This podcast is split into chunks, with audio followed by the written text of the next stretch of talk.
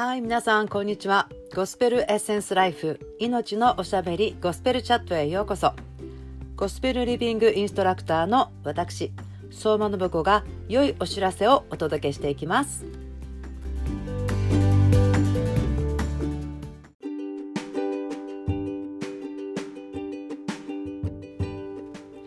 はい皆さんこんにちは。ゴスペルエッセンスライフの信子です。ニュークリエーションリアリティ21 Day チャレンジへようこそ。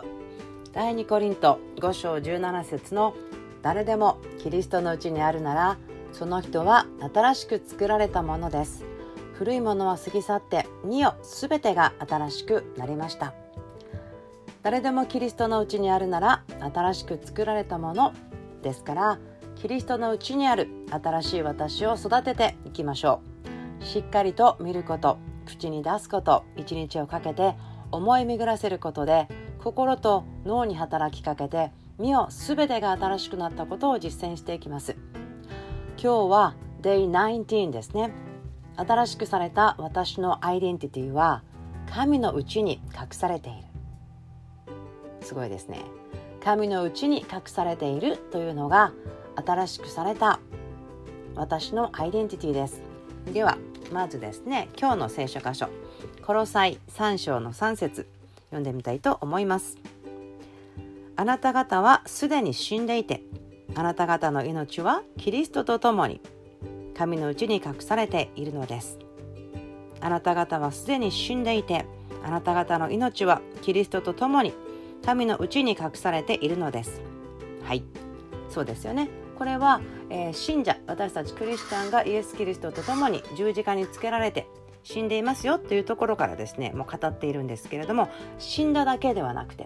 十字架につけられて共に死んで、えー、葬られただけではなくてその後のことですよね。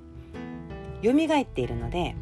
あなた方の命はキリストと共に神のうちに隠されているのですとなるんですね。古い自分に死ぬだけではなくてですねこれは古い自分に死んだので新しい私としてよみがえって生まれたというかよみがえりのイエスの中に生まれたということなんですよね。ちょっとですね振り返ってというか前に戻って、えー、3章の一節から読みますね。こういうわけであなた方はキリストと共によみがえらされたのなら上にあるものを求めなさい。そこではキリストが神の右の座についておられます。上にあるものを思いなさい。地にあるものを思ってはなりません。あなた方はすでに死んでいてあなた方の命はキリストと共に神のうちに隠されているのです。そうですね。あの1節2節読んだ方が良かったですね。ということでこういうわけであなた方はキリストと共によみがえらされたのなら上にあるものを求めなさい。そこではキリストが神の右の座についておられます。上にあるものを思いなさい。地にあるものを思ってはなりません。あなた方はすでに死んでいてあなた方の命はキリストと共に神のうちに隠されているのです。はい。そうなんです。私たちはもう一人じゃないってこういうことを聞いてもわあすごいぞって思いますよね。目に見えなくても感情で感じなくてもこういうのって私たちはい信じます。って言ったらもっともっとそうなるって私よく言うんですよね。活性化されますよ。信仰が働かせられる必要がありますと言いますけれども私たち信者イエス・キリストを信じているならば神に信頼しているならばすでに私たちあなたも私もイエス・キリストと共にね死んでいます。そしてよみがえらされましたから一人ではありません。そしてですねこの神のうちに隠されてるっていいですよね。安全な感じしませんか？どんなに敵がやってきても私たちを見つけることはできない。もしくは見つけることはできても手を出すことができない。これ素晴らしいなと思うんですけれども本当にこのもうね何ヶ月3ヶ月ぐらいになりますよね。このコロナウイルスのことが現れていろいろ私たちこんな世界中で今まで起こったことがないようなもうこの危機に直面しているしすごくそれぞれの場所とか状況によってえ大変さって違うと思うんですけどもとってもチャレンジが起こっている大変なことがあるというところもあります。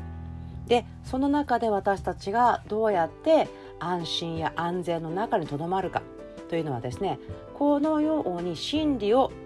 ギュッと握りしめる。真理をじっと見るんですね。真理を味わうんですよね。そのことによって私たちそれぞれの思いとか感情に真理がもっと浸透するというかですね真理が大きい声で聞こえてくるんですよね。ぼーっとしてる時よりも。他のテレビや新聞メディアが言ってるいろんなことのね音量も大きいですよね。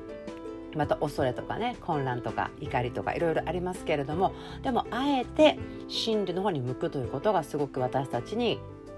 必要なことなんですね。あの必要なものは全て与えられているんですけどもそれと自分がつながるためというか受け取るためには意図的に真理を見る、うん、そのことプロセスというか行いも必要ですよね。はい。そしてこの神のうちに隠されているということで私がすごくねあの安心するのはですねこのなんか安全を感じることなんですよね。私安全なこと大好きです。まあ、時にはですね「わあ信子さんなんでそんなことできるんですか?」って今振り返ったらね自分でも「わあよくやったな」って思うようなこといっぱいありますいろんな、えー、ミッショントリップとかの時の冒険とかでですねすごいいろんな経験があるんですけれどもでも今ね振り返ったらあやっぱり神のゆえに守られてきた神のゆえに保たれてきたと思うことすごくたくさんあるんですね。そしてですねそのことを一つ教えてくれた箇所一つなんですけれども私たちの大好きな詩篇の23編ですね。これ主は私の羊飼い。私は乏しいことがありません。主は私を緑の牧場にふさせ憩いの右側に伴われます。主は私の魂を生き返らせ皆のゆえに私を義の道に導かれます。たとえ死の影の谷を歩むとしても私は災いを恐れません。あなたが共におられますから。あなたの無知とあなたの杖。それが私の慰めです。私の敵をよそにあなたは私の前に食卓を整え。私の頭に香油を注いでくださいます。私の杯は溢れています。誠に私の命の日の限り慈しみと恵みが私を追ってくるでしょう。私はいつまでも主の家に住まいます。とありますけれども神のうちに隠されてるっていうことを考えた時に私の思いにポンとやってきた箇所はですね23の5のところなんですけれども私の敵をよそにあなたは私の前に食卓を整え頭に香油を注いでくださいます。私の杯は溢れています。ってあるんですけれどもこれはですねあの私たち神のうちに隠されているんですね。でも多分私たち周りを見てしまうことがあると思うんですよね。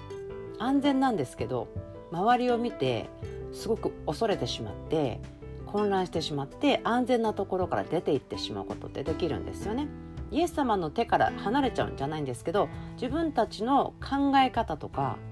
自分たちの感じ方とかがですねせっかくの神様がくださっている安心とか平和を、まあ、無視してしまうようなこの世のものに同意してしまうあそうだそうだこれは危ないこれは危険だどっかで逃げなければって思ってしまうのってもうそういうふうに働いてしまうと思うんですね。でもですねここすごいんですけど私の敵をよそに、まあ、これはですね、えー、他の日本語では私の敵の前でって言いますよね。ですから私はこういう情景を見るんですね自分の周りに敵がいっぱいいるんですけど私がイエス様と向き合っているならば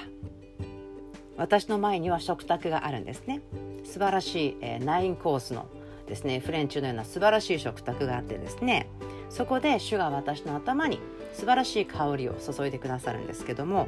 これあの食卓っていうのは自分の顔が食べ物の方向きますよね。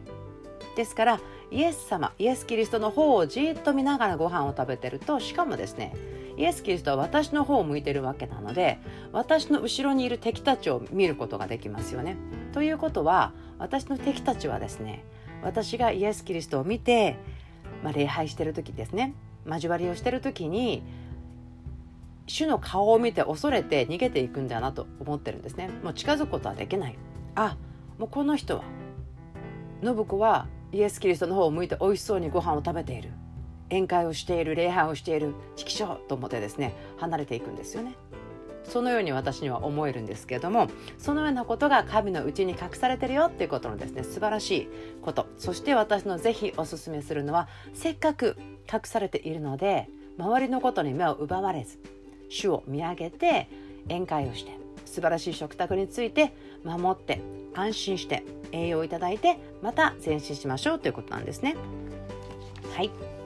ですから、えー、今日のニュークリエーションリアリティは私はキリストのうちにあって神のうちに隠されている。私はキリストのうちにあって神のうちに隠されているというところですね。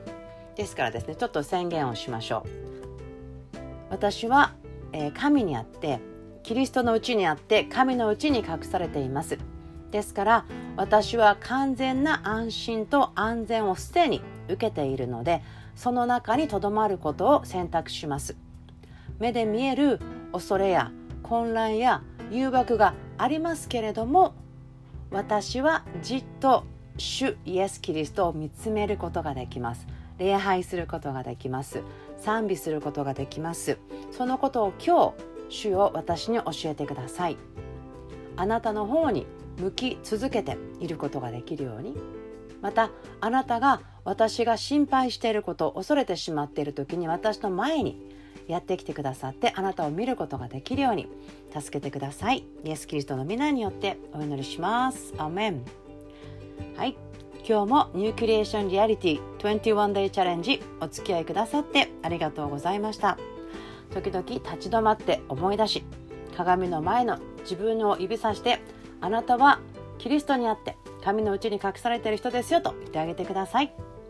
ではまた明日お会いしましょう。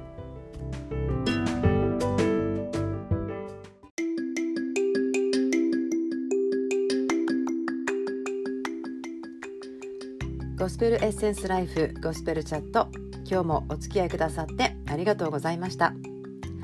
今日が主イエス・キリストの皆によって皆さんにとってたくさんの祝福の日であることを祈ります。ではまた次のポッドキャストでお会いしましょう。